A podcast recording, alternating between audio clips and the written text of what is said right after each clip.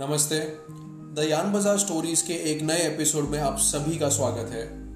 मैं हूँ आपका host Prateek Gadia and am the founder and CEO of the yarn Bazaar आज के एपिसोड में हमारे साथ है एक आर्मी वेटरन, जिन्होंने तकरीबन 30 से 35 साल इंडियन आर्मी में सर्व किए हैं। He retired as a major general and has won several medals आप सोच रहे होंगे कि आप एक एक्स आर्मी ऑफिसर क्यों क्यों सुने? तो इन्होंने अपने रिटायरमेंट के बाद एक टेक्सटाइल कंपनी ज्वाइन की है एज अ सीईओ ये एक यान मैन्युफैक्चरिंग कंपनी है, जिन्हें हम एसवीपी के नाम से जानते हैं। कंपनी का नाम वैसे है श्री वल्लभ पीटी टेक्सटाइल्स और एसवीपी ग्लोबल वेंचर्स एंड इनका नाम है major general O P Gulia तो आज का एपिसोड बहुत ही इंटरेस्टिंग है। इन्होंने हमारे साथ काफ़ी दिलचस्प स्टोरी शेयर किए हैं। जिनमें आर्मी स्टोरीज है वॉर स्टोरीज है, कैसे आर्मी लर्निंग्स कॉपरेट वर्ल्ड में लागू होती है एंड मेनी मोर मुझे पर्सनली हमेशा लगता था कि military officers can make some of the best corporate leaders in the world और मुझे इस बात की बहुत खुशी है कि एक टेक्सटाइल कंपनी ने इसकी शुरुआत की है।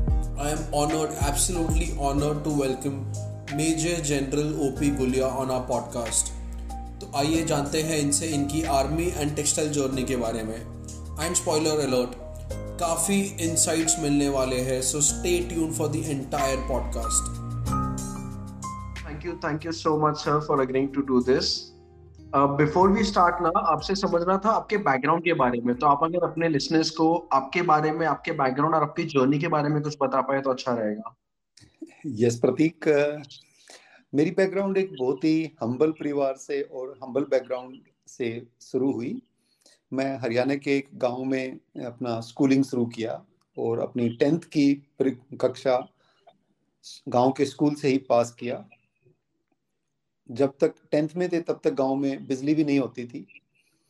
उसके बाद कॉलेज गाँव के पास नहीं होता था तो रोज कॉलेज जाते थे सुबह, शाम को आके अपना घर में, खेती में काम करते थे। और कॉलेज पूरा करने के बाद बिकॉज़ गाँव से बहुत सारे जवान और पहले आर्मी में भर्ती हो रखे थे तो उनसे इंस्पायरेशन लेकर के मैंने सोचा कि मैं जवान तो नहीं हूँ मैं आर्मी में ऑफिसर की तरह भर्ती हूँ तो मैंने सीडीएस का एग्ज़ाम दिया और पास होने के बाद मैं ट्रेनिंग ज्वाइन किया 1983 में आई एम देहरादून में। डेढ़ साल का ट्रेनिंग होता है और उसके बाद फिर अलग अलग जगह, देश के हर कोने में पोस्टिंग हुआ। और सौभाग्य प्राप्त हुआ कि जितनी भी काउंटर इंसर्जेंसी या काउंटर टेररिस्ट एरिया हैं, चाहे वो नॉर्थ ईस्ट के सातों स्टेट बोल दो जे के और पंजाब, हर एक जगह सर्व करने का और counter insurgency counter terrorist operation करने का मौका मिला और उस दौरान मेरे को गैलेंट्री अवार्ड मिला सेना मेडल का और बाद में सर्विस में चलते चलते एक विशिष्ट सेवा मेडल का अवार्ड भी मिला। भुज में जब पोस्टेड था, तब मौका मिला जनता की सेवा करने का जब अर्थ को एक आया था उधर उस टाइम पे। और इस तरह से लास्ट वाली पोस्टिंग अपनी जोधपुर, जैसलमेर इलाके में हुई, जहाँ पर मैं पूरे साउथ राजस्थान बॉर्डर का इंचार्ज था for the defence of the nation of the southern Rajasthan portion and इस तरह से मेजर जनरल के पद पे सैतीस साल सर्विस करके आर्मी में मैं रिटायर हुआ अगस्त 2020 में। ओह at the peak of lockdown yes आधा लॉकडाउन उसी टाइम पर देखा था। लास्ट जो फ़ेज़ था वो लॉकडाउन का उसी में चला एंड वी आल्सो रियलाइज्ड कि सबसे ज़्यादा डर और कुछ भी बोलो हमारे को रहता था बिकॉज़ हमारे जवान एक बैरक में पचास चालीस चालीस जवान रहते हैं। और हाँ. अगर एक को भी उसमें हो गया तो सबसे ज़्यादा प्रिकॉशन हमारे को लेने पड़ते थे। तो हमने बहुत ही एहतियात बरती उस टाइम पे और ये रहा कि तकरीबन कोई ऐसा नहीं हुआ जिससे फेटल कोई कैजुअलिटी हुई हो उस टाइम पर। ओह नहीं वेरी नाइस तो आपके कैंप में या आपके कोई पहचान वाले में कभी का आपने कोई ऐसे किस्से सुने जिधर किसी को हो गया रहेगा कोविड उस वजह से ज़्यादा लोग को हुआ? हाँ कुछ जगह हुए थे खासकर जो ट्रेनिंग इंस्टीट्यूट हैं हमारे वहाँ पर क्या होता है कि हर तीन महीने में नया बैच आता है ट्रेनिंग के लिए। और उनको कोशिश किया था लेकिन एक बार पूरे बैच को तकरीबन 400 ऑफिसर्स थे 400 ऑफिसर्स में तकरीबन पिछहत्तर छिहत्तर को हो गया था और पूरा का पूरा बैच फिर क्वारंटाइन करना पड़ा और पंद्रह दिन तक कोई ट्रेनिंग नहीं चली। उसके बाद फिर से उसको बैक पुल अप किया और दिन और रात में लग करके तब वो ट्रेनिंग पूरी हुई हमारी। सो ऐसे बहुत सारे किस्से हुए हैं बॉर्डर हाँ, एरिया हाँ। पर भी और पीस एरियाज़ में भी। आपके आर्मी के किस्से तो सर ज़रूर जानना चाहेंगे but before we go there तो आर्मी में आपका रिटायरमेंट के बाद आपने टेक्सटाइल इंडस्ट्री कैसे ज्वाइन की? यू सी जब मैं रिटायर कर रहा था तो अपना जो सैंतीस साल का तजुर्बा था तो सोचा कि इसको कहीं ना कहीं यूज़ ज़रूर करना है। और उसको देखते हुए एक कॉरपोरेट का चैलेंज भी लगा। जब भी हम आर्मी में बात करते थे कि कॉरपोरेट एक दूसरा ही एनवायरनमेंट है उसके चैलेंजेस दूसरे हैं तो मेरे मन में था कि एक बार वो ज़रूर देखना है कि क्या चैलेंजेस हैं। और उसको देखते हुए कॉरपोरेट ये टेक्सटाइल सेक्टर इसलिए चुना बिकॉज़ दो मेजर रीजन थे। एक तो इसमें it is a very manpower intensive बहुत ज़्यादा मैन्युफैक्चरिंग हम्म। में लोग होते हैं और आर्मी में भी हमारे पास basically it is a manpower intensive army तो वो जो अपना हुनर था, एक वो मैं देखना चाहता था कि सिविल में आकर के या कॉरपोरेट में आके किस तरह से क्या क्या चेंजेस होते हैं। सिविल में लीड करना कितना मुश्किल होता है मैन को और फिर उनसे मैन्युफैक्चरिंग में कुछ आर्मी में तो there is nothing tangible whereas in textile industry it is tangible every day you know शाम को कितना प्रोडक्शन होना है। और मेरी जिसमें मैंने ज्वाइन किया, इसमें तीन हज़ार पाँच सौ एम्प्लॉयज़ हैं हमारे और ये मेरे को बहुत एक्साइटमेंट लगा कि yes leading three thousand five hundred people in a manufacturing industry और उससे फिर प्रोडक्शन और प्रॉफिटेबिलिटी लाना। और दूसरा जो मेजर कारण था वो था लॉजिस्टिक्स का। लॉजिस्टिक्स टेक्सटाइल सेक्टर में एक बहुत ही अहमियत अहमियत रखती है। जैसे शुरू में द रॉ मटेरियल जिनर से लेकर के प्लांट तक लेके आना और फिर प्रोडक्शन देखना और थर्ड वन ज्ञान का फिर सप्लाई करना। और आर्मी में हमारे को बहुत ही ज़्यादा ये हुनर है लॉजिस्टिक्स के ऊपर, क्योंकि जब लड़ाई होती है तो हमारे को पूरे ऑल इंडिया से मैन मटेरियल इक्विपमेंट अपने हथियार टैंक्स मेडिसिन राशन एमिनेशन सब बॉर्डर तक मोबिलाइज करना पड़ता है। और वेरी शॉर्ट पीरियड में तकरीबन दो या तीन दिन में। तो उससे बड़ा मोबिलाइजेशन कहीं नहीं होता। तो that supply chain I wanted to see as to what is in civil and उसको मैं कितना अच्छे से अपना जो एक्सपीरियंस है वो यहाँ ला सकूँ और इसको बेटर बना सकूँ। ये दो रीजन थे मेनली टेक्सटाइल इंडस्ट्री में आने के।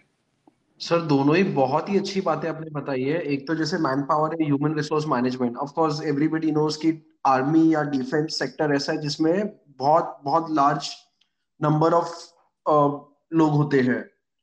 एंड दूसरा लॉजिस्टिक्स की जहाँ तक बात करें मेरे नज़र में जितना मुझे आइडिया है आई थिंक आर्मी या डिफेंस एक ऐसा सेक्टर है जिसमें logistics is probably the most sensitive that's right बिल्कुल सही बात। येट वेरी कॉम्प्लेक्स आल्सो मुझे याद है मैं कुछ लगभग 2010 या 11 की बात है फैमिली के साथ हम लोग लद्दाख गए हुए थे। यस लद्दाख तो एक रीजन ही ऐसा जिसमें रोडवेज़ खाली साल का मतलब आधा साल ही चलता है। Yes yes and we were fortunate you मतलब हमारी खुशनसीबी थी कि हमें उधर के एक आर्मी कैंप में जाने मिला लद्दाख के अंदर। Right we saw the camp it was मतलब ऐसे बोल भी नहीं सकते कि कैंप एकदम पहाड़ी के बीच नीचे कैंप था। आर्मी वालों से बात करके पता चला कि उनके लिए कितना मतलब एक अलग तरह का रहना है जब आपके पास सामान साल भर आ नहीं सकता है। यस यस एंड ये तो आपने पीस टाइम पे देखा था प्रतीक जब वॉर होता है तो वॉर में एक तो क्या होता है सबको बॉर्डर की तरफ़ जाना है। हाँ. रोड स्पेस बहुत ही लिमिटेड होता है एंड रेल स्पेस भी बहुत ही लिमिटेड होता है। और ऊपर से फिर एनिमी का बम्बार्डमेंट का इंटरफियरेंस का एयर का वो डर हर टाइम पे रहता है। उन हालातों में पूरा मोबिलाइज करना पूरी आर्मी को with all the ration equipment and tanks and guns and all it is herculean task and it is it takes major part of the लड़ाई as you said is most crucial is this एक बार आपने mobilise कर दिया ना border पे, फिर सब अच्छे से लड़ सकते हैं। Right right. So, that is how it is. I think, sir, developed countries or european nations where it is very common कि ex defense ex army people join the corporate world because आप लोग का जो एक experience रहा है, जो जैसे आप बोलो कि प्रॉब्लम सॉल्विंग एटीट्यूड है कि वो एक यू नो सरप्राइज़ एलिमेंट आ जाता है और उस पर आप लोग कैसे बिहेव करते हो, कैसे आप लोग टैकल करते हो, कैसे मोबिलाइज करते हो सब चीज़, वो इतना आप लोग का जो एक एक्सटेंसिव एक्सपीरियंस रहता है वो डेफिनेटली कॉर्पोरेट वर्ल्ड में बहुत ज़्यादा काम की चीज़ है। The kind of motivation that you can bring into the table लोगों को मैनेज कर सकते हो। लॉजिस्टिक्स आपने बोला तो इतने सारे प्लस पॉइंट्स है। आपको ऐसा क्यों मतलब डू यू अग्री कि इंडिया में शायद ये कल्चर उतना नहीं है? हाँ जी बिल्कुल सही बात है, ये कल्चर उतना नहीं है बिकॉज़ दो तीन तरह के आर्मी ऑफिसर्स हैं और जो सर्विस ऑफिसर्स हैं, जो आर्मी से बाहर आते हैं, एक तो शॉर्ट सर्विस वाले हैं जो नौ दस साल की सर्विस में बाहर आ जाते हैं। They are the best to employ for the corporate because एक तो सबसे पहले हमारा जो सिलेक्शन होता है प्रतीक, वो बहुत ही इंटेंसिव होता है। पाँच दिन तक हमारा सर्विसेज़ सिलेक्शन बोर्ड में इंटरव्यू चलते हैं और ग्रुप टास्क और वो एक एक चीज़ आपका देख लेते हैं और जो बेस्ट होता है ना, उसको फिर सिलेक्शन होता है। तो ये, आप इट इज़ ए गिवन कि जो भी आर्मी ऑफिसर सेलेक्ट हुआ है, उसकी basic characteristics will be very good he will be committed he will be honest he will be integrated and he will have a very high IQ उसके बाद फिर army में एक्सपीरियंस गेन करता है। तो बाहर जब लेते हैं, शुरू में छह सात महीने उसको मुश्किल होता है because environment and the working culture is little different but एक बार छह सात महीने कोई ऑर्गेनाइजेशन एक बार आर्मी ऑफिसर को रख ले, उसके बाद आप देखना कि how well they do and मैंने अपनी, अभी बहुत जगह देखा हुआ है वेल्समन में है, उनके पास भी है, हमारे पास तीन चार ऑफिसर्स आए हैं. And I swear by them that they are the best एक बार उनको सीखने को मिल जाए. So corporate must take advantage of this we are not only for security normally पहले ये होता था कि army is good at security no we are we are there is nothing to do with security we are there to fight to kill enemy and killing enemy is not a security so we are good in so many things. Today the the the mtech the btech officers are coming out of army. And हर एक field में engineers में civil engineer mechanical engineer in in communications computer engineers we got the best of the talent so corporate must take advantage of this certainly. Sir specially I think जो thinking on feet जिसको बोलते हैं ना अपने textile जैसी industry में तो बहुत ज़्यादा ज़रूरत है वो स्किल सेट की and that is a skill set that most और almost all army people will definitely bring in yes जैसे मैंने शुरू में बताया था दो तो बहुत ही बड़े एस्पेक्ट्स हैं टेक्सटाइल फ़ील्ड के। Uh, आपने वो uh, 1982 वाली जो दत्ता सामंत की सुनी होगी स्ट्राइक हुई थी। If हाँ. if the if the leadership was good at that time to to uh, motivate the workers that kind of a thing wouldn't have happened mills wouldn't have closed and we wouldn't have got a setback for one year what the textile industry suffered at that time hmm. so the kind of a leadership or kind of a uh, motivation spirit decor camaraderie जो army officer अपने साथ लेके आता है वो uh, कहीं matchable नहीं है करके and since it is a worker और the manpower intensive industry army officer textile industry में या मैन्युफैक्चरिंग में बहुत सारी जगह बहुत ही अच्छे से फिट हो सकता है। सर, मैं एटलीस्ट ये पॉडकास्ट के माध्यम से डेफिनेटली हर लिसनर को अपील और रिक्वेस्ट करूँगा कि अपनी ऑर्गेनाइजेशन में, अपनी कंपनी में वेर एवर पॉसिबल डेफिनेटली ये एक एरिया को एक्सप्लोर करें ऑफ़ हायरिंग एक्स आर्मी और ex defence people and not just that मैं मेरी कंपनी में भी दयान बाज़ार में I would request my HR team also and I personally look into this कि हम लोग ये हमारे इधर भी करें।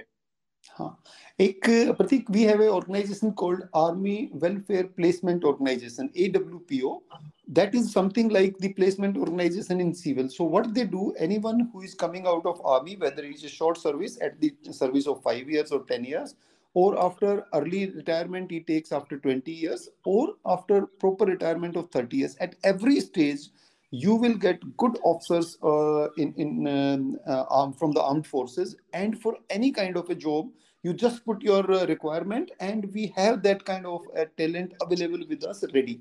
And they bring so much on table to you. They bring commitment they bring integrity they bring leadership with them. They will merge with a with any kind of a team very fast. Only thing that five to six months one has to be a little patient and then you see them delivering and all. This is unmatchable i feel that way so so, ये जो आपने बताया इसका नाम है army welfare placement organisation is it that's right AWPO correct मैंने quickly Google किया I think there is a website also xarmynokri.com हाँ जी that's right yes correct okay so I think that will be very handy thanks thanks so much sir for sharing that जी तो आपके army की किस्सों की बात करें sir आप लगभग तकरीबन कितने साल थे आर्मी में? Uh, 37 years. 37 any particular incident which you would like to share with the industry you see there are plenty of uh, incidents but i'm sure बहुत stories होंगे आपके पास मतलब चाहे वो warfare stories हो या कुछ ऐसी यूनिक एक्सपीरियंस रहा हो या कोई मस्ती वगैरह जो but what I tell you हाँ जो सबसे ज़्यादा मेरे को जो आर्मी से हमने सीखा और जो बाद में इम्प्लीमेंट हुआ वो मैं आपको एक इंसिडेंट बताता हूँ जिसमें हम सिविल के साथ कनेक्टेड भी स्टोरी है करके। Otherwise counter insurgency counter terrorism type की स्टोरीज तो बहुत हैं वो तो कभी बैठ के तो बात कर सकते हैं। टू थाउज़ेंड वन में भुज में अर्थक्वेक आया था जनवरी में। एंड हाँ उस टाइम पे मैं भुज में पोस्टेड था। And every kind of uh, infrastructure got destroyed during that time. Communication रुक गया रेलवे बंद हो गई रोड ट्रांसपोर्ट रुक गया सब कुछ बाहर से कुछ आ नहीं रहा था। एंड तकरीबन बीस हज़ार लोग के करीब उस टाइम पे हताहत हुए थे। मैं उस टाइम पे वहाँ पोस्टेड था और जो आर्मी ने जो हमने जिस तरह से वो ऑर्गेनाइज किया ना प्रतीक वो मैं बताता हूँ कि कैसे हमारी ट्रेनिंग का उस टाइम पर फ़ायदा हुआ। सबसे पहले हमने देखा कि जो आदमी इंजर्ड है ना उनको बचाना है। सो so, पहले तीन दिन तक हमने प्योर हमारा कंसंट्रेशन था to basically save the people who are injured we took them out aircraft मंगाया स्पेशली उसमें एविकेशन कराया। हमने टेंट लगाई 24 घंटे the doctors were operating out there then we we we started. Then second was evacuation. When when uh, second was evacuation के उसके बाद में भी चार चार पाँच पाँच दिन तक लोग हमारे को मलबे में दबे हुए मिले थे और हमने उनको लाइव निकाला। एंड उस टाइम पर फिर तीसरा हुआ during the how to avoid the pandemic kind of situation happening because dead bodies were there so we organize it in such a manner that we avoided any kind of a pandemic happening because of the dead bodies and all that and then six day third और fourth day onwards the relief material started coming and we organize it was coming from all over the places we so systematically organized it that it reached to the needies we went to the villages carried out the survey who needs what kind of a material and that particular material was reached there and everyone who was donating were believing so much in army के इनके पास ला के रख दो इसके बाद ये जहाँ ज़रूरत है ना वहाँ जाएगा ये और हुआ भी यही कि फिर रिलीफ हुआ और फिर उसके बाद हमने चौथा काम किया रिहेबिलिटेशन का। फिर उनके घर बनाने शुरू किए, उनके स्कूल बनाने शुरू किए, बच्चों को स्कूल में भेजना शुरू किया। सो ये एक सिस्टमेटिक ढंग से जो हमने भुज में काम किया उस टाइम पर, ये सिर्फ़ तभी हो सकता था जब हमारे को एक स्ट्रक्चर्ड ट्रेनिंग मिली थी और उसको हमने कैसे एक नेचुरल डिसास्टर में इम्प्लीमेंट किया, वो मैं बहुत समझता हूँ कि मेरी आर्मी की जो ट्रेनिंग थी, सबसे ज़्यादा काम वो उस टाइम पे आई। Sir can I ask you something and can I expect you to give me a very very honest answer जी पूछिए। आपको लगता है सर इंडिया में आर्मी या एनी डिफेंस पर्सनल को वो एक रिस्पेक्ट मिलती है जो मिलनी चाहिए? टिपिकल सा क्वेश्चन है but you see human value अपने देश में थोड़ा कम है। When you look at western sides उधर बहुत ज़्यादा है। एंड द सेक्रीफाइसेस जो आर्मी का एक जवान करता है जो आर्मी का एक uh, नुमाइंदा करता है सेक्रीफाइस उसको देखते हुए जो होना चाहिए उतना नहीं है नहीं हो सकता है। नहीं मैंने नहीं देखा है अपना उतना नहीं है। Yes yes. क्योंकि सर आज आर्मी की बात करें तो नेशनल लेवल सिक्योरिटी से लेकर जैसे आपने अभी एक किस्सा बताया क्राइसिस मैनेजमेंट और ऐसे काफ़ी सारे किस्से जिसमें आर्मी पर्सनल की बहुत ज़्यादा एक हेल्प मिलती है इंडियन सोसाइटी को। And the reason why asked you that question is कि आई पर्सनली स्ट्रांगली फील कि वो नहीं है उतना। मतलब लोगों में शायद वो अवेयरनेस नहीं है तो probably it's lack of awareness about the importance of the contribution of these people to the society yes Prateek एक तो क्या है ना कि इतना मालूम नहीं चलता है कि किस तरह, जैसे आप उधर ले गए थे, आपने थोड़ा करीबी, करीब से देखा, नज़दीक से देखा कैसे रहते हैं, कितना मुश्किल होता है। जब हम सियाचिन में होते हैं तो छह महीने तक नहाना नहीं होता है, कुछ कपड़े नहीं धोना होता। एक बार जो कपड़े अपने ऊपर ले गए, तीन पेयर जुराब, छह महीने तक वही जुराब चलेंगी, वही कपड़े चलेंगे, शेविंग कुछ नहीं होता है। छह महीने तक आप पैक्ड खाना खाते हो और जैसे ऑरेंज आता है, उसको भी जब गर्म करते हो, तब जाके वो ऑरेंज बनता है। तो उस टाइप की कोई कुछ मतलब कुछ दिखाई नहीं देता है other than snow all around and all and you are fighting with weather you are fighting with enemy and छह महीने बाद जब आप नीचे आते हो यू लुक लाइक कि मालूम नहीं कौन से साउथ पोल से वापस आए हो आप। उन काइंड ऑफ़ सिचुएशंस में बाहर सिविल में एक्सपोजर है ही नहीं। दे कांट इमेजिन के कैसी लाइफ में ये रहते हैं। काउंटर टेररिज्म में 24 घंटे you are under fire you just come back अपने कैंप में बैठे कैंप में थोड़ी देर बैठे फिदाइन हो, हो सकता है आपके कैंप के ऊपर रात को आपके ऊपर फायरिंग हो सकती है। 24 घंटे में बिल्कुल शांति नहीं है। जब हम छुट्टी आते हम्म। थे और दिवाली के पटाखे चलते थे उस टाइम पे सडनली जम मारते थे चेयर से कि फायरिंग हो गई है। मतलब that kind of psychologically we get affected in in normal time and लड़ाई की तो फिर बात ही दूसरी हो जाती है करके। बस वही बात है सर उसलिए मैंने आपको ये पूछा बिकॉज़ मैं जानता हूँ कि आज ये पॉडकास्ट भी जितने लोग सुनेंगे शायद उनमें भी उतनी अवेयरनेस नहीं है। मैं एक्चुअली पर्सनली कश्मीर दो बार गया हुआ हूँ लद्दाख गया हुआ हूँ जैसलमेर रिसेंटली गया था एंड जैसलमेर में मुझे आई वाज फॉर्चुनेट इनफ कि उधर का जो एक आर्मी का वो जो एक बेस कैंप था yes. जिधर वो एक uh, मुझे भी नाम ध्यान नहीं आ रहा लोंगे वाला लोंगे वाला लॉन्जे वाला ये तो लॉन्जे वाला कैंप के जाके आर्मी मैन के साथ इंटरेक्ट करने में मिला था। Right right. एंड वो जो बॉर्डर मूवी में दिखाया ना कि सनी देओल आगे जा रहा है वो एक एलओसी तक।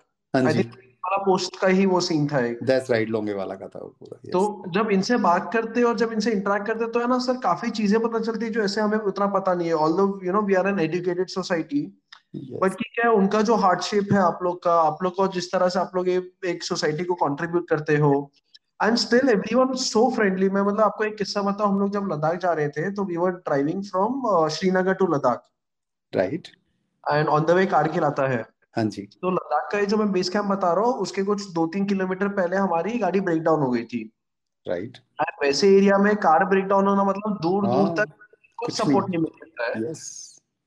हमारा नसीब था कि वो दो तीन किलोमीटर में ही वो आर्मी बेस कैंप था। आर्मी वाले आए और ऑब्वियसली उनके पास वो सारा नो हाउ भी रहता है सारे मटेरियल yes. भी रहते हैं। Recoveries and all that we do have कुछ लगभग चार फैमिलीज़ थे। It was a 16 seater vehicle हाँ जी। तो हमें उन्होंने अंदर इनवाइट भी किया कि जब तक वो आपका व्हीकल रिपेयर हो रहा आप बैठो। हम बिकॉज़ भूखे भी थे तो हमारे लिए मैगी भी उन्होंने बना के सर्व की। जी so nice yes I was a kid ये बात है 2010 की। Okay but affection I had for you know the entire army people is कि उन्होंने इतनी हेल्प की यू नो व्हीकल रिलेटेड हमें कंफर्टेबल फील करवाया हमें खाना भी सर्व किया। जी यस उनका लाइफस्टाइल उधर देखते किस तरह से कपड़े धोना सुखाना मतलब हर चीज़ खुद से करना ही है।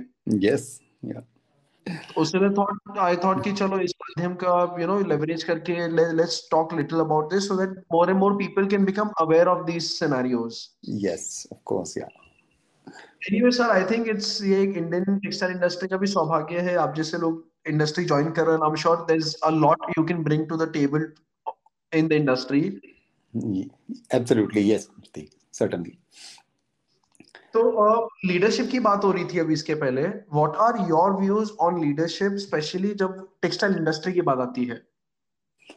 uh, मैं ये सवाल आपको क्यों पूछना चाह रहा हूँ? अपने अगर होलिस्टिकली देखें सर तो Indian textile is even today primarily family own business या मतलब आज भी काफ़ी बड़े बिज़नेस ग्रुप्स भी ऐसे हैं जो आज भी फैमिली ओन ही। है यस आउटसाइड मतलब फैमिली के बाहर का लीडरशिप लेवल पर कोई रोल बहुत कम दिखा है। राइट प्रोफेशनल मैनेजमेंट बोल लो सीईओ सीईओ और any CXO level position yes. It's held by family members or relatives of family members yes. And आप एक ऐसे शख्स हो जो इस इंडस्ट्री में एक टेक्सटाइल स्पिनिंग मिल को एज अ सीईओ ज्वाइन किए हो। राइट तो आपका क्या नज़रिया है? You know what are your thoughts on this you see Prateek जो लीडरशिप है ना जितनी चैलेंजिंग लीडरशिप एक सर्विस uh, ऑफिसर के लिए है और आर्मी ऑफिसर्स के लिए है उतनी चैलेंजिंग लीडरशिप किसी भी अरीना और किसी भी फ़ील्ड में नहीं है। यहाँ पर आपसे लीडरशिप से क्या मांगा जाता है? मेरे, मेरी लीडरशिप से मांगा जाता है कि मेरी एक वर्ड ऑफ़ कमांड पे हज़ार आदमी अपनी जान न्यौछार करने के लिए तैयार हो जाएँ। और वो मोटिवेशन या वो लीडरशिप ऐसे ही नहीं आती है। 24 घंटे we are under watch and we have to be perfect in all fields they watch us 24 by 7 and तभी होगा जब हमारे ऊपर उनका कंप्लीट विश्वास होगा in all fields they believe in our intelligence they have to believe in our integrity they have believe in our loyalty they believe in our spirit deco and uh, and and camaraderie तभी जाकर के मेरी एक word of command पे लोग सब certain ये ये यकीन है कि हम अगर हज़ार आदमी एक पोस्ट पे अटैक करेंगे तो कम से कम भी डेढ़ सौ दो सौ हम मरेंगे ती, तीन सौ से चार सौ के करीब हम इंजर्ड होंगे और तीन सौ चार सौ उस ऑब्जेक्टिव को कैप्चर करने में सक्सेसफुल होंगे। लेकिन फिर भी, और इनमें से किसी को नहीं मालूम है कौन मरेगा, कौन इंजर्ड होगा, कौन पहुंचेगा, लेकिन फिर भी एक वर्ड के ऊपर they are ready to follow you so this is the leadership we bring to table what you are talking about वो हम लेके आते हैं करके।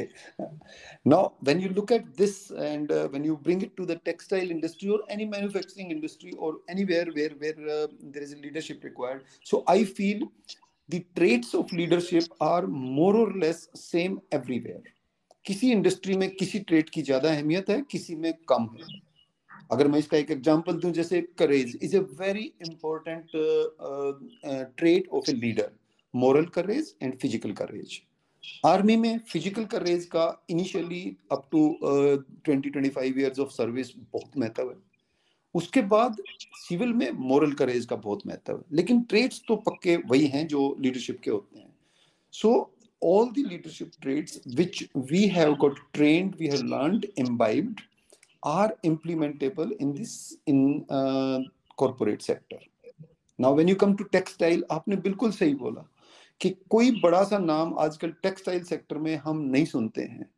लाइक like मारुति में, खट्टर का नाम है, कहीं भी देख लो, कहीं बहुत सारे हैं, मैं नाम नहीं लेना चाहता बिकॉज़ फिर वो अजीब सा होता है, लेकिन अभी तक टेक्सटाइल सेक्टर में ऐसे नाम अपने पास बड़े बड़े नाम नहीं आए हैं। यस फैमिलीज़ बिज़नेस हैं, उन्होंने बहुत अच्छा किया है, उनके नाम हैं और इतना सारा एम्प्लॉयमेंट जनरेशन हो रखा है they are contributing a great way to the country however, someone coming from outside and taking a leadership, that kind of a thing you're right, has not come up so far.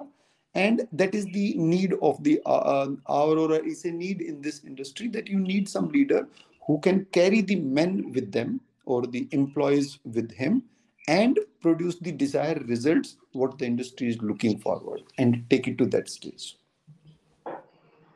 absolutely sir आपने बहुत अच्छी बात कही है एक चीज जो मुझे काफी अच्छी लगी कि जैसे आपने बताया कि आर्मी में जो एक कल्चर रहता है कि एक आर्मी मैन अपने दूसरे आर्मी मैन के लिए अपनी जान भी देने को तैयार है but yet there is so much discipline very high discipline very high work ethics I think वो एक लीडरशिप लर्निंग्स एक कोई भी कंपनी में अप्लाई हो अगर you know any company which can have really high work ethics very high discipline yet एक co-worker दूसरे वर्क co-worker के लिए इतना high level of commitment रखे I think it will definitely create a very high growth culture in any company. Right. Yes. Absolutely. Absolutely. It is just that किस तरह से वो चीज़ें हम, मेरे को बस इतना ही करना है एक आर्मी लीडर को और आर्मी ऑफिसर को when he comes to the corporate world के how to modify those things and implement the same in the civil और the corporate world and once that much he has learned and practised there is no match to that that kind of leadership then anywhere right तो sir इसी point को थोड़ा आगे और elaborate करें अगर। तो जैसे क्या है, हर कंपनी का एक इंटरनल कल्चर वैल्यू सिस्टम होता है। अभी आप जैसे श्री वल्लभ पी टीम मिल में जुड़े हो तो उनका भी एक एस्टेब्लिश कल्चर और वैल्यूज़ रहेगा।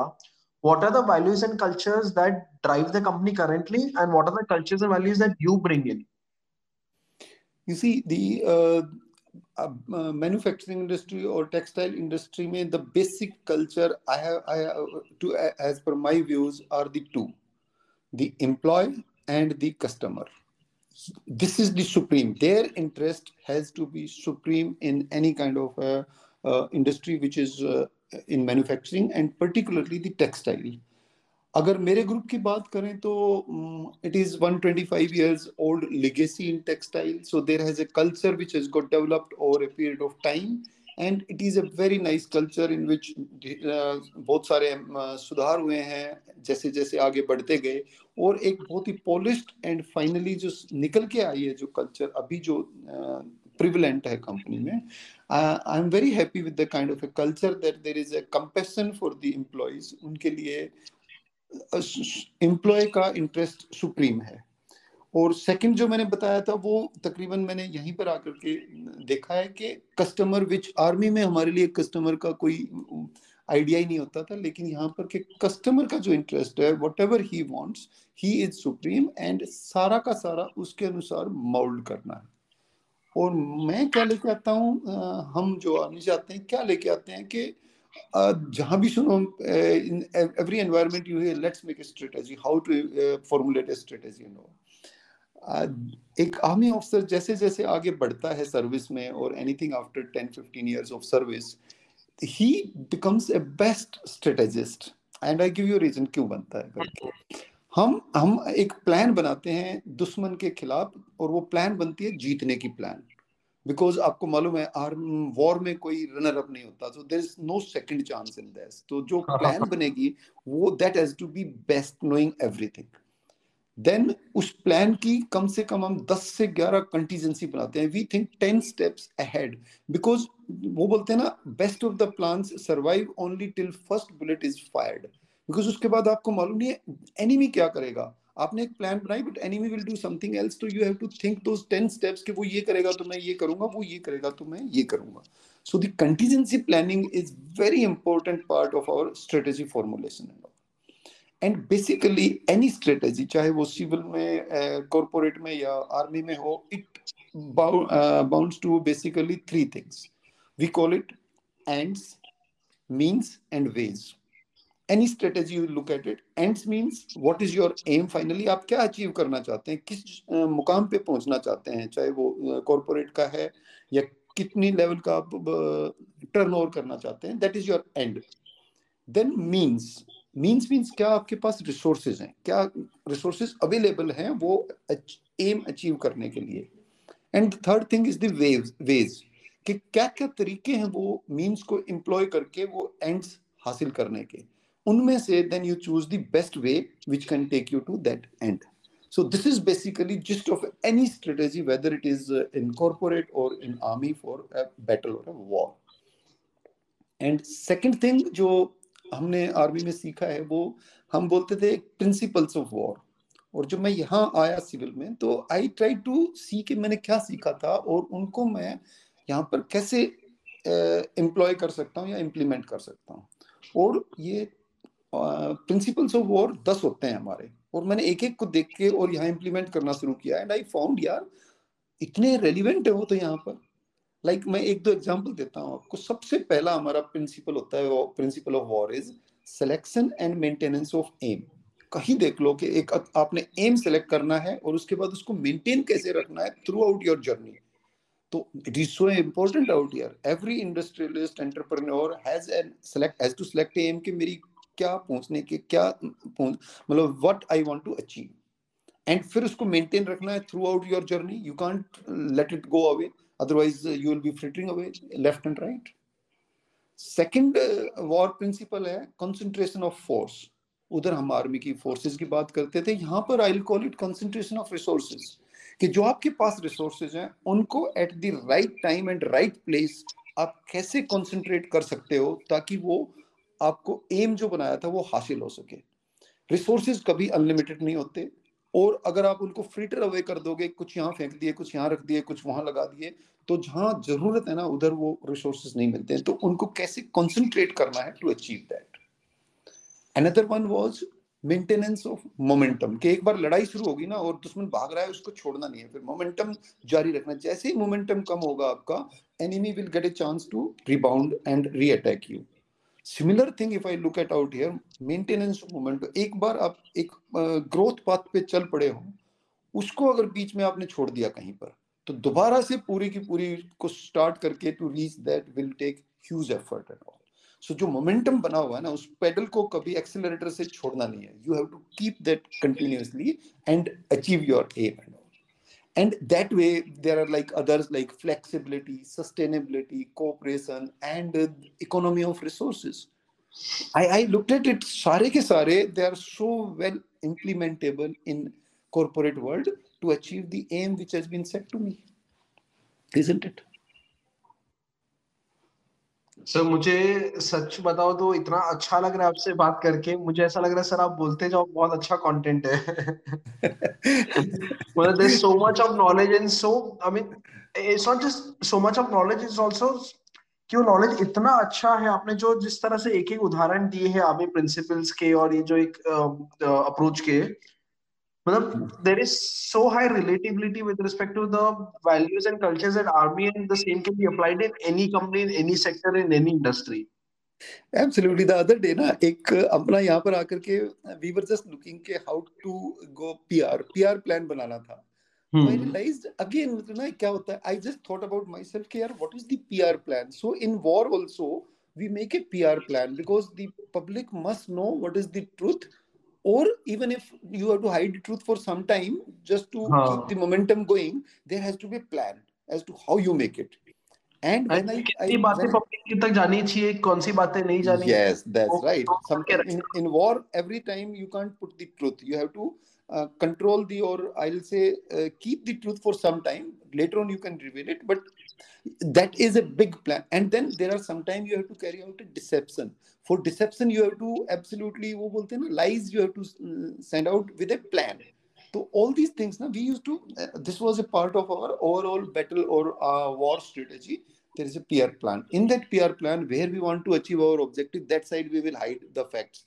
Where we want to take the enemy and deceive him and uh, surprise him, we will show him that something is happening that side. And then how do we release it to the uh, press and public and how do we galvanize all these resources together and then achieve the aim सो जब वो PR strategy यहाँ बना रहे थे तो then I said यार वो बनाई तो थी उस टाइम पे let's see that and I just took out my notes and I started looking कि मतलब एम क्या है उसमें पीआर में एम क्या है कौन से कौन से रिसोर्सेज हैं कौन कौन से मेरे पास अवेलेबल हैं कौन मेरा बेस्ट सूटेड है किस रिसोर्स को एम्प्लॉय uh, करने के लिए और टारगेट किस रिसोर्स को करना है उस एम को uh, हासिल करने के लिए। And I went around and I found कि yes it is implementable same थोड़ा सा उसको मॉडिफाई करो एंड यू फाइंड के it's so easy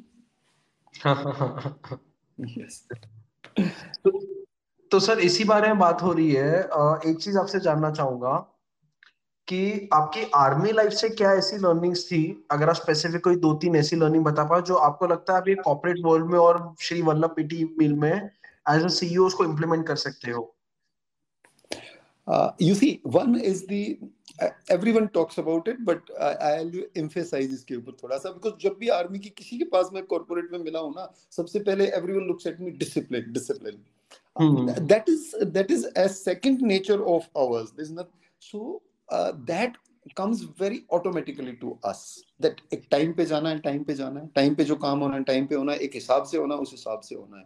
So this kind of a thing na met, helped a lot in particularly textile or Vallabhpiti में और manufacturing industry because everything is timed out here. एक कोई process late हो गया तो वो सारे बाकी प्रोसेस को फिर डिले करता है एंड उसको हिंडर करता है करके तो हर एक आदमी का जिसका जो लाइक like, आर्मी में क्या होता था टैंक वाले का अपना आर्मर्ड वाले का अपना काम है दी गनर का अपना काम है एयर डिफेंस का अपना काम है इंजीनियर्स का अपना काम है सबको इनको इकट्ठा करके and then how do you this force and how do you uh, implement it and कैसे इनको सबको इकट्ठा एक बोलते हैं ना ऑर्केस्ट्रा ऑर्केस्ट्रा में अलग अलग म्यूजिशियंस होते हैं but the leader out there जो मास्टर होता है he he coordinates everybody's effort and that is how you get the orchestra ka final product similar thing used to happen in army and similar thing out here हर एक department का अपना अपना काम है बट उसको एक आदमी को जब तक वो टाइम पे नहीं करेगा दूसरे को इफ़ेक्ट करेगा सो so, इनको कैसे कोऑर्डिनेट करना है कैसे सिंक्रोनाइज करना है and then with that synchronization how to achieve the final aim is what one I found uh, which I could implement straight and and could bring it to it.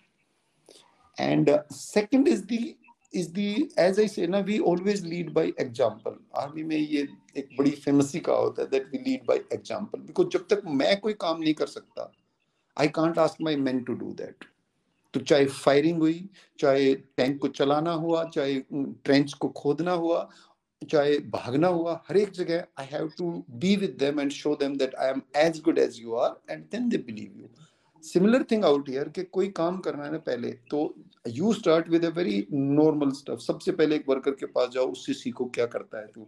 फिर जॉबर के पास जाओ उससे सीखो वो क्या काम करता है। फिर सुप्रीडेंट के पास जाओ सुपरवाइजर के पास जाओ। हर एक का काम it take some time to understand it तो once you learn that then you take the best out of out people okay, who is the person who is best suited for which job.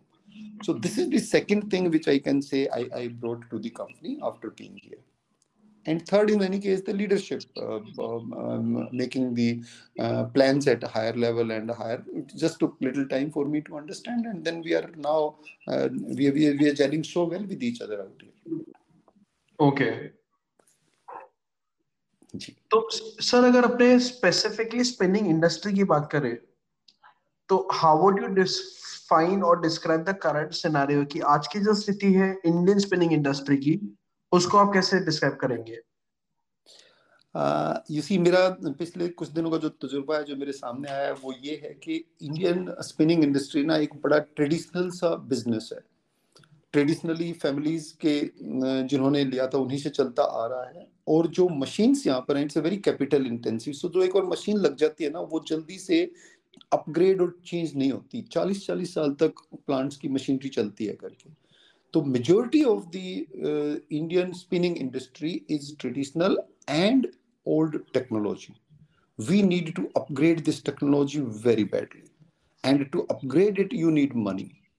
Though the government काफ़ी प्रोत्साहन दे रही है government ने A TUF लेके आए R R TUF लेके आए both are for upgradation of the technology के लिए। उन्होंने बहुत प्रोत्साहन दिया है।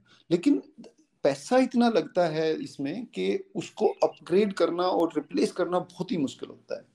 तो ये मेरा एक तजुर्बा है कि जब तक हम टेक्नोलॉजी नहीं लेके आएँगे, हम वर्ल्ड के बेस्ट के साथ कॉम्पीट नहीं कर पाएँगे। Even country like Bangladesh has done better than us because वो लेट आए। और जब लेट आए तो उनका जो प्रोसेस और मशीनरी थी वो बेस्ट आई। जैसे मैं अपनी ही कंपनी की बात करता हूँ, हमारे पास तीन प्लांट पहले ओल्ड प्लांट्स थे इन तमिलनाडु में तो हमने एक डिसीज़न लिया कि भाई उन प्लांट्स को हाइव ऑफ़ करते हैं और नया लगाते हैं। तो हमने 2015-16 में शुरू किया और 17 में स्टेब्लिश किया झालावाड़ में नया प्लांट पाँच साल पुराना है। और उसके बाद ओमान वाला एक साल पुराना है। तो जो टेक्नोलॉजी हम लेके आए, वो लेटेस्ट टेक्नोलॉजी है A I based enabled and all and complete thing is automated तो जो एडवांटेज जो हमारे को मिली, वो it is tremendous no old traditional plant can compete with new technology they just no way you can't half the product you can't even make it we make compact cotton yarn बहुत सारी old machinery तो बना ही नहीं सकती। and which is there in the market today it is in demand तो अगर वो बना ही नहीं सकती तो कॉम्पीट कैसे करेंगे so that is the situation of our spinning industry today that you have to sink in a lot of money into it and upgrade it and then compete with the world and take the space which China has vacated now because of various reasons, whether it is COVID or whether it is their uh, uh, the industry has gone down and there is a space which has been created. There is a negativity about them, China plus one policy and all that. So looking at that, there is an opportunity available and the government is doing PLI लेके आई है वो भी इसी को मद्देनजर रखते लेके आई है बहुत सारे रोड टैप टाइप की फैसिलिटीज दी हैं या कंसेशन दी हैं वो भी इसलिए दी है R O C T L है वो भी तो गवर्नमेंट अपनी तरफ़ से कर रही है and the entrepreneur is also doing but need to do little more than what we are today that is sir बहुत ही अच्छी चीज़ आपने पॉइंट आउट की है. I think that's great observation because मेरा जो भी टेक्सटाइल एक्सपर्ट से इन्फ्लुएंसर से कभी भी डिस्कशन होता है इधर और प्राइवेट नोट और ये पॉडकास्ट के माध्यम से एक कॉमन थीम सर अगर मैं बोलूँगा तो हर डिस्कशन में उभर कर आया है वो यही सेम चीज़ रहा है टेक्सटाइल मशीन को लेकर। और वो भी अपने अगर इंडस्ट्री का वैल्यू चेन देखेंगे तो spinning as you rightly said कि बहुत ज़्यादा कैपिटल इंटेंसिव है मतलब बहुत महँगी मशीनरी आती है तो मतलब आपका जो फैक्ट्री का इन्वेस्टमेंट है वो बहुत ज़्यादा है। यस बट आप वैल्यू चेन में नीचे उतरेंगे वीविंग में आपका केपेक्स थोड़ा कम रहता है गारमेंट में तो और कम रहता है। राइट राइट यस एक आई थिंक एक बहुत बिजार सी चीज़ है ये कि आज स्पिनिंग सेगमेंट में फिर भी एक इंडियन कंपनी है L MW which is other in this space yes equipment जैसी मशीनरी जिसमें कैपिटल इन्वेस्टमेंट बहुत ज़्यादा कम है there is no technology no company in India which is doing this even today majority of government machines are still being imported of weaving भी है weaving भी सब इंपोर्ट हो रहा है. There is no Indian company which can manufacture yes लगभग सभी लोग ने ये बोला है कि मतलब एटलीस्ट जेवीज होने चाहिए इंडियन कंपनी से इंटरनेशनल कंपनी से बीच में. टेक्नोलॉजी ट्रांसफ़र होना चाहिए और वीविंग और स्पेशली गारमेंट सेक्टर में ये चीज़ का एक थोड़ा और ड्राइव होना चाहिए। Right that that's right. Yes absolutely. Your your observation is absolutely correct. तो सर आप जैसे अपनी मील का बता रहे थे कि आपने जैसे आप बताया कि टेक्नोलॉजी के लिए काफ़ी एडवांस्ड है उन वो एंड अपग्रेडेशन में हमेशा से उन्होंने आगे रहे हैं। तो अगर ओवरऑल होलिस्टिकली बात करें कंपनी के बारे में तो what do you think is your main competitive advantage ऐसी क्या चीज़ है जो आपको लगता है कि बाकी स्पिनिंग मिल से हम थोड़ा हटके करते हैं और ये हमारे एडवांटेज है? हाँ देख प्रतीक जैसे मैंने थोड़ी देर पहले बात की थी एक तो जो हमारा प्रोडक्ट मिक्स है सबसे बड़ा तो कॉम्पिटिटिव एज हमारे पास प्रोडक्ट का है। हम मैन्युफैक्चर uh, करते हैं compact cotton yarn this compact cotton yarn is the top quality yarn today the best quality in the world if you ask a yarn that is compact cotton yarn since it is best then it, it gives a very high margin also. And our machines are capable to manufacture this which most of the traditional machines are not able to manufacture this. So we get a huge competitive edge and 85% of our product mix is this particular compact cotton yarn.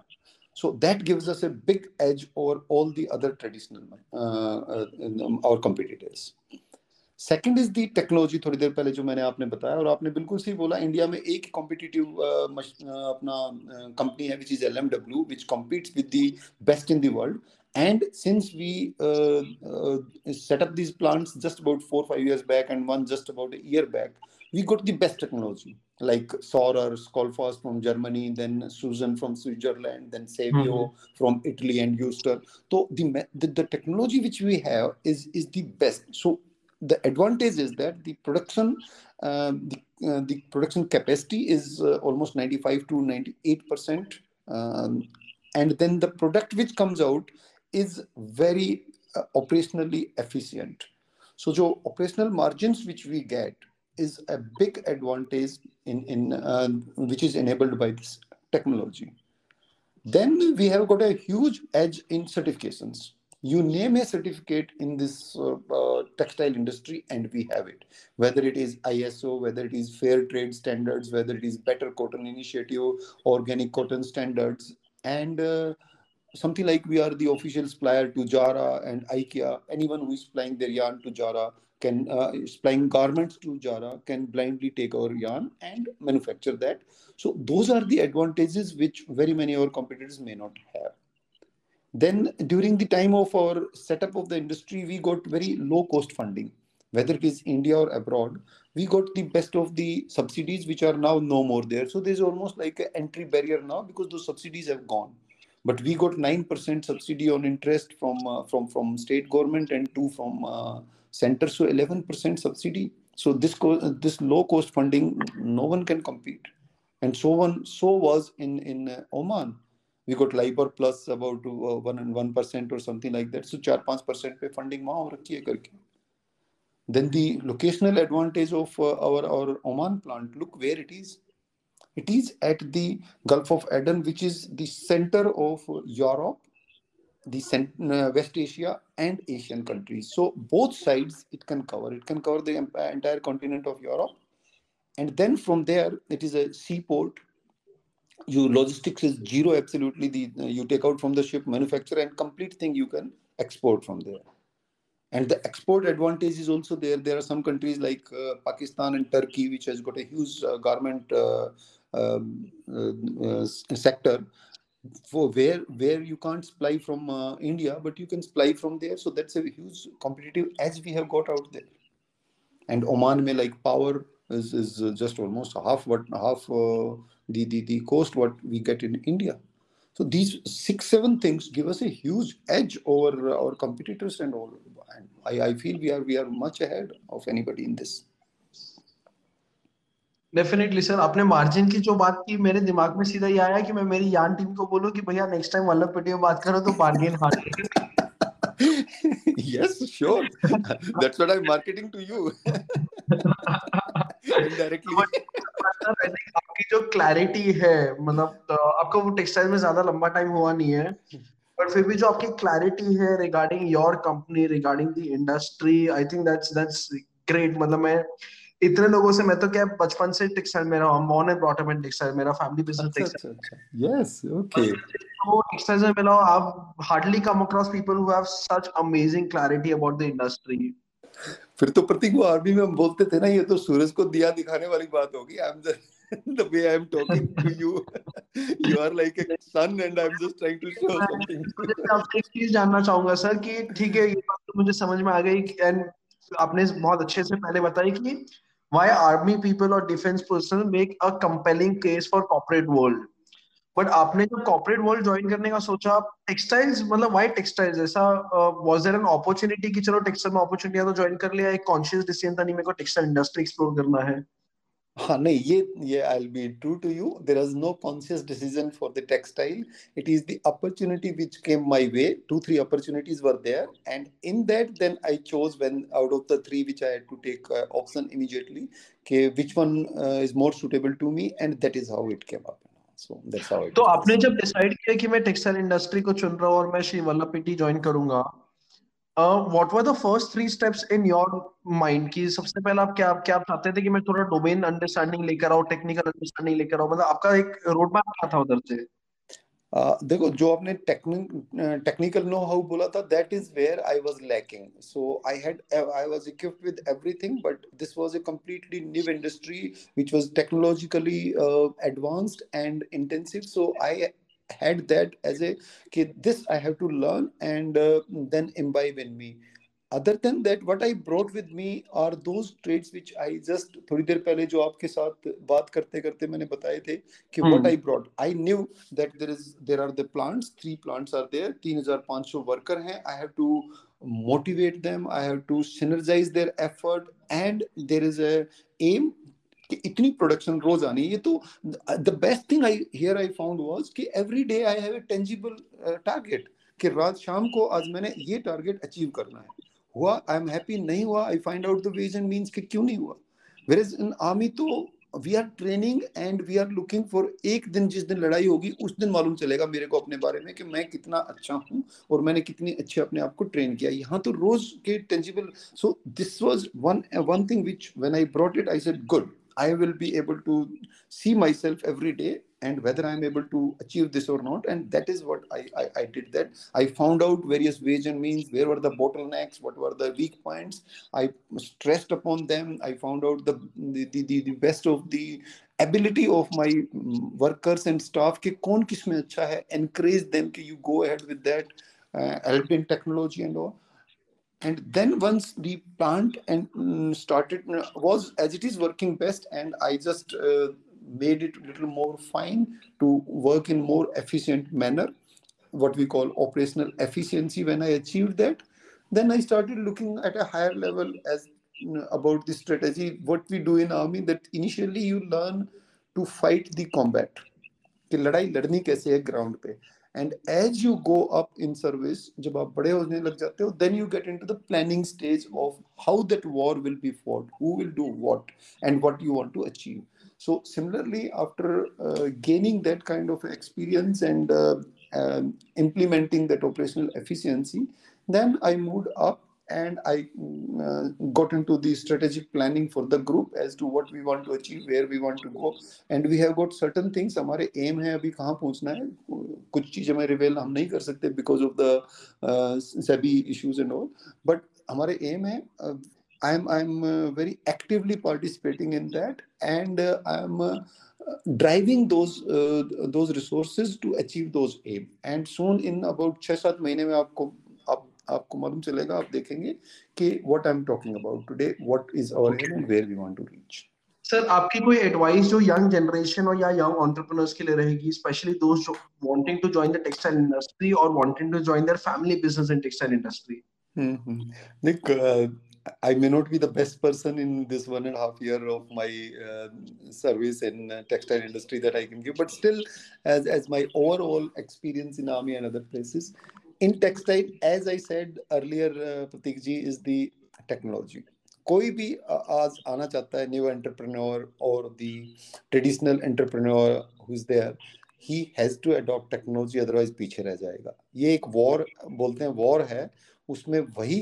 विजयी होगा जो technology को adopt करेगा। Otherwise people will be left behind in this journey and no will even look at them so an entrepreneur i say in textile your mantra is just technology.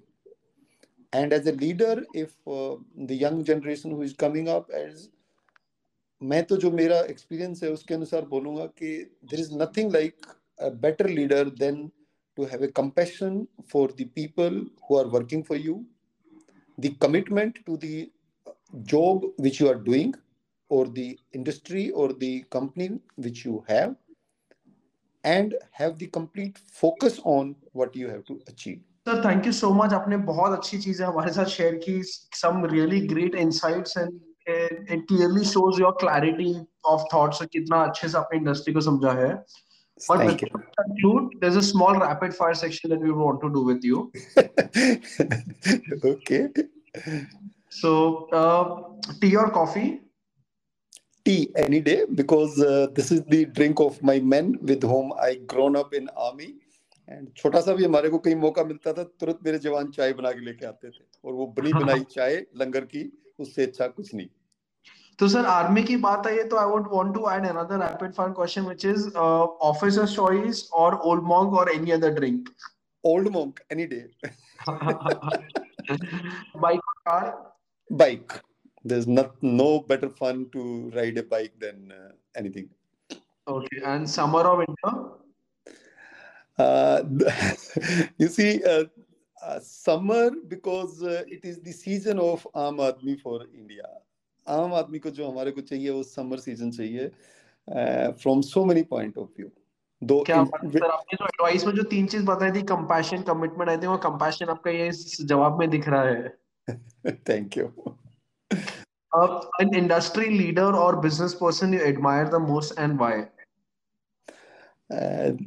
I मतलब industry का but if I have to say one leader I admire uh, General Manekshaw, Field Marshal Manekshaw. There's no better leader I have seen in my life than uh, Field Marshal Manekshaw.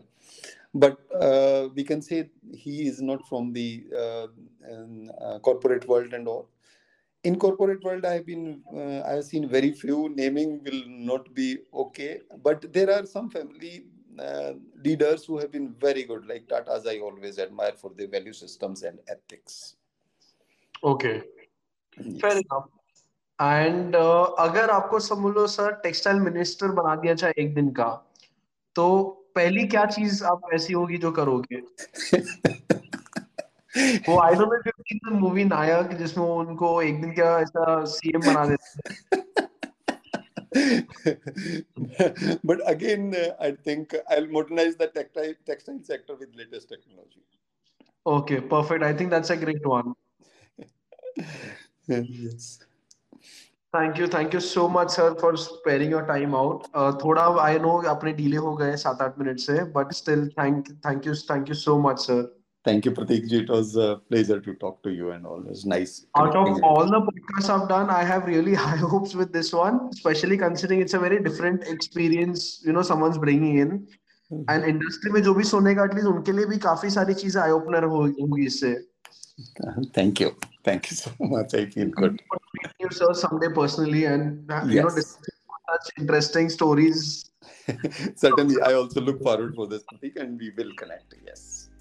okay take care sir I have a good- have a good- bye bye